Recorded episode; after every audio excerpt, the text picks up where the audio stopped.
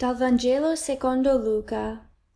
In quel tempo, mentre alcuni parlavano del tempio, che era ornato di belle pietre e di doni votivi, Gesù disse Verranno giorni nei quali di quello che vedete non sarà lasciata pietra su pietra, che non sarà distrutta. Gli domandarono Maestro, quando dunque accadranno queste cose? E quale sarà il segno, quando esse staranno per accadere? Rispose Badate di non lasciarvi ingannare. Molti infatti verranno nel mio nome dicendo Sono io, e il tempo è vicino. Non andate dietro a loro. Quando sentirete di guerre e di rivoluzioni, non vi terrorizzate, perché prima devono avvenire queste cose, ma non è subito la fine. Poi diceva loro, si solleverà nazione contro nazione e regno contro regno, e vi saranno in diversi luoghi terremoti, carestie e pestilenze. Vi saranno anche fatti terrificanti e segni grandiosi dal cielo. Allora, in questo Vangelo Stiamo verso la fine di Luca, quindi stiamo nel capitolo appena prima della passione di Gesù e quindi Gesù sta facendo il suo ministero a Gerusalemme fin prima di poi offrire se stesso. E quindi in questo capitolo sta parlando delle cose ultime. E e vediamo che stanno attorno al tempio in questo momento. Ci sono delle persone che stanno guardando il tempio e vedono quanto è bello. Il tempio infatti era considerato una delle sette meraviglie del mondo antico. Quindi Gesù, alla voce di am- ammirazione nei confronti di questo tempio, risponde con una predicazione di sventura lui dice che il Tempio sarà distrutto.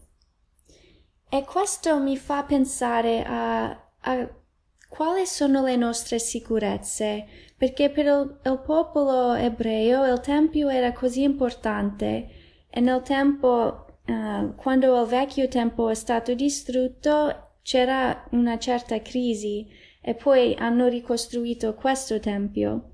Il Tempio era il luogo dove si poteva sacrificare a Dio, dove si poteva incontrare il Signore e poi trovare perdono per i peccati. E quindi è un luogo molto importante, però Gesù dice che sarà distrutto. Quindi se pensiamo a, a un altro Vangelo dove Gesù caccia fuori coloro che stanno vendendo cose nel Tempio, non ha un significato solo per dire i vostri cuori non sono puri, dovrete uscire da qua, ma anche perché Gesù sta annunciando che c'è un tempio superiore a quello che esiste lì e sta parlando del tempio del suo corpo. Quindi anche qua in questo Vangelo vediamo questo. Il tempio è bello, però Gesù non vuole che la gente diventi troppo attaccata a questo tempio, perché non è quello che stiamo veramente aspettando. C'è questo tempio superiore, quello del corpo di Gesù che viene offerto per noi. È sempre attraverso Gesù che possiamo davvero essere in um, comunione con il Padre. E quindi questo Mm, abbiamo anche Gesù che parla di diversi fatti terrificanti che devono accadere prima della fine del mondo, parla di terremoti, di carestie, di pestilenze. E sono ovviamente cose che non vogliamo che accadano, um, però devono venire. E in realtà, se guardiamo al mondo, vediamo che queste cose già esistono nel nostro tempo. E comunque non sappiamo se Gesù verrà domani o fra duemila anni. Nessuno sa se non è il Padre quando Gesù tornerà. Però io credo che anche i fatti che già vediamo uh, nel mondo adesso di, di queste terremoti, eccetera, ci possono aiutare a ricordare che questo mondo non è no- la nostra vera casa, che anche queste sofferenze ci ricordano che dobbiamo guardare in alto, che c'è un luogo che ci aspetta, che va al di là di tutte le nostre aspettative, di tutti i nostri desideri.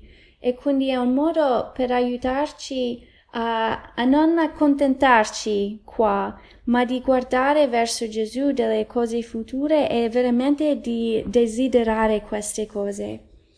Quindi oggi magari possiamo pensare a quali sono le nostre sicurezze mondane, dove cerchiamo di trovare la nostra identità o la bellezza che vogliamo nella vita. Può essere delle relazioni che magari speriamo di non perdere o delle cose che riguardano il lavoro che ci danno sicurezza ma queste cose cerchiamo oggi di veramente affidare queste relazioni, queste preoccupazioni, questi desideri al Signore, chiedendo a Lui di essere veramente l'unica cosa che cerchiamo e che desideriamo.